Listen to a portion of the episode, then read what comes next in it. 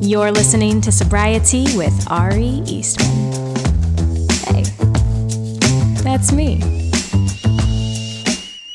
Well, hello everyone, and welcome back to another episode of the Anti Pat Sajak podcast with your host, me, Ari Eastman, otherwise known as Pat Sajak's ex wife. You also may have tuned in for Sobriety with me, Ari Eastman, who is still Pat Sajak's ex-wife, but also this is my sober podcast where I talk about recovery and mental health and my life, and I do and I ramble. And I ramble. That's what this is. This is an audio diary, an audio journal. Oh, you thought you were tuning into a podcast for deep, insightful, meaningful conversations? No. No. It's just me talking. It's just me, it's me channeling all of the energy I had growing up as an only child and just you know, directing it at a microphone. This is the stuff I did growing up. Okay? This is only children become podcasters. We are trained to, you know, enjoy the sound of our own voice. Or if, you know, maybe that's just me, maybe that's the narcissist in me that enjoys the sound of my own voice. But we definitely have been trained to uh, entertain ourselves. And here I am, entertaining myself for all of you. So this drops on Monday. And actually, earlier today, I had a really awesome conversation with my new friend Sophie James on um, unpaid emotional labor, which, if you are not subscribed to Sophie's Patreon, you need to go do that. And I was super humbled and grateful and, you know, excited to be a guest. And we had a great conversation about so many things. I mean, Sophie and I could talk for hours. But at sort of at the end, something that we talked about that I have been thinking about more recently is that one of the sort of um, unexpected, or maybe not even unexpected, but um, underappreciated perhaps aspects of sobriety that I didn't anticipate, or that maybe not that it isn't talked about because I, I do think it's talked about, but but something that I just kind of like didn't realize it was going to affect my life. Like here are the things I knew that w- would happen with sobriety. I knew that I was going to feel better physically. I knew that, you know, removing alcohol from my life was probably going to make me feel better. I was not going to have hangovers. Like physically, I was going to feel better. I was going to hopefully improve my mental health. Like, you know, those were like the, the things that I expected and were true.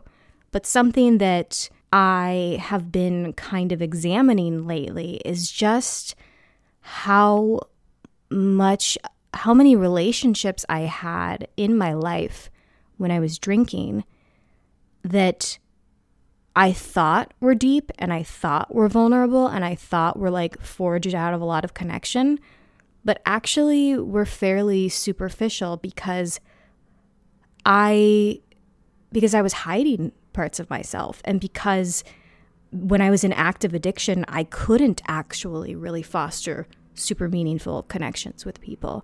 And here's the thing I feel like I, for most of my life, especially when I was working at Thought Catalog, I really like prided myself and made a name for myself, so to speak, about I'm the vulnerable one.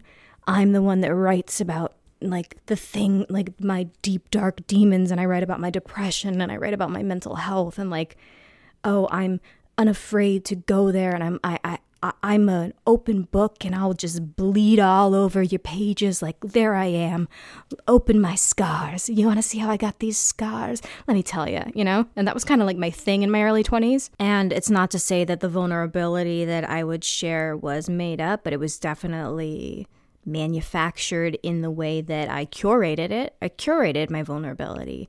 And with my personal essays that I wrote and all the like, poems and all the stuff that I really put out there on the internet, you know, from the time I was, I don't know, 21, 22, uh, they were purposeful. And then again, as the drinking started and the drinking progressed and got worse, you, it's easy to think you have developed something because drinking takes away the filter, right? And so, I mean, when we think about the jokes about like, being drunk in a bar and being like, oh my God, I love you so much. Oh my God, I love you too. And not to say that, like, you know, you can't go out and have fun with your friends and have that be like a, a meaningful night to you. But I was really at a superficial level with so many people because I wasn't showing up for myself and I wasn't showing up for other people. And I was hating myself and I was harming myself.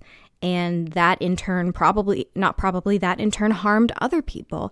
And so, and I lied all the time. Like, I've talked about this briefly too, where like in my drinking, I lied a lot. And that was like a big, big thing for me where sometimes I would just lie about stupid things. I would lie by omission. I would lie because I wouldn't remember having done something because I was blacked out. All all not great things to create, you know, relationships for people that you can really count on. And um and I've been thinking about the things that sobriety gave me and one of them is just how much more meaningful I am in my relationships now and how much more meaningful my relationships are to me because they know me wholly if someone enters my life now and they get to know me, like they're knowing me. Like this is actual real vulnerability showing up. I mean, even in small ways, going on a date sober. You know how freaking vulnerable that is and how scary that is and how conditioned we've been to not do that? It's, I mean, I think back on when I would meet up with people and even the even the sort of um, idea of pre-gaming and that we need something in our system before we go out and party. We need something to take the edge off. We need that shot. We need that liquid courage. Like all of these messages and things that we kind of just accept and then they make their way into our relationships and the way we think about the world and the way we think about ourselves.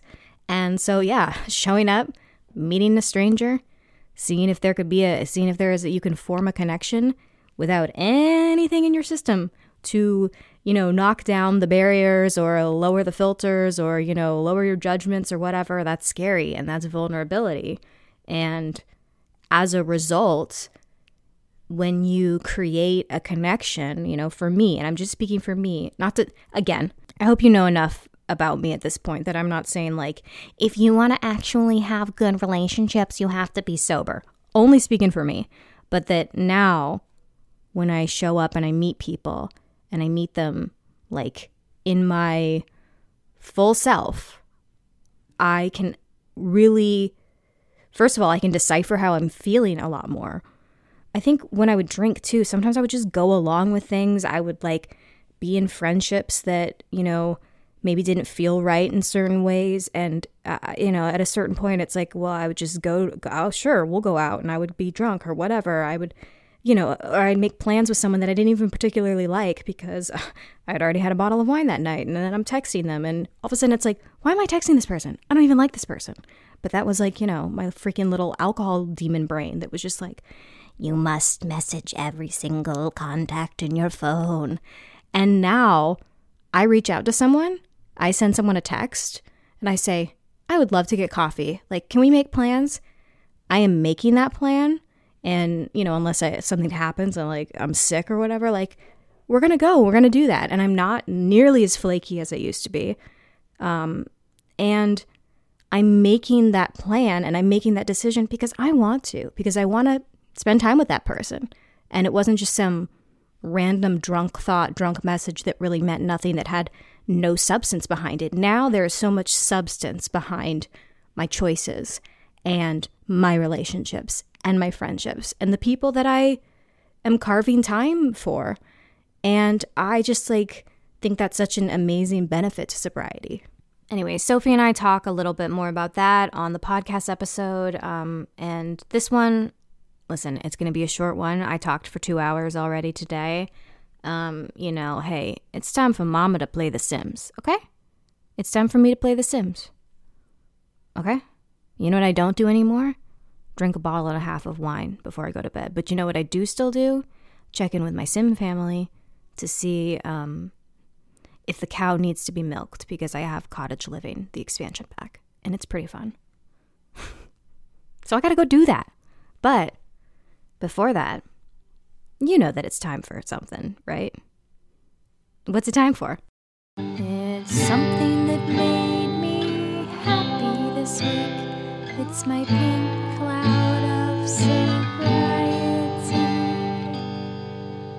I don't know if I have ever spoken about this on the podcast, but growing up, I was very much obsessed with wigs. I think I just am, I just am into that. We talked about it for the Halloween episode, and like, I'm just very much into costumes and dressing up and just, you know, the, I, there was no purpose for the wigs, but I just, as a kid, really liked to buy wigs. And so in my childhood bedroom, I actually had like this cabinet and you would open it up and there was just like if you've ever seen the styrofoam heads that you put wigs on they're just these literal creepy um beheaded uh you know heads that you put a wig on and i used to like uh, I used to draw on them to like give them makeup, so which probably just actually made them far creepier. I should have just left them as is. So I had this like cupboard where I had like all these wigs. So I was the person to go to if you needed a wig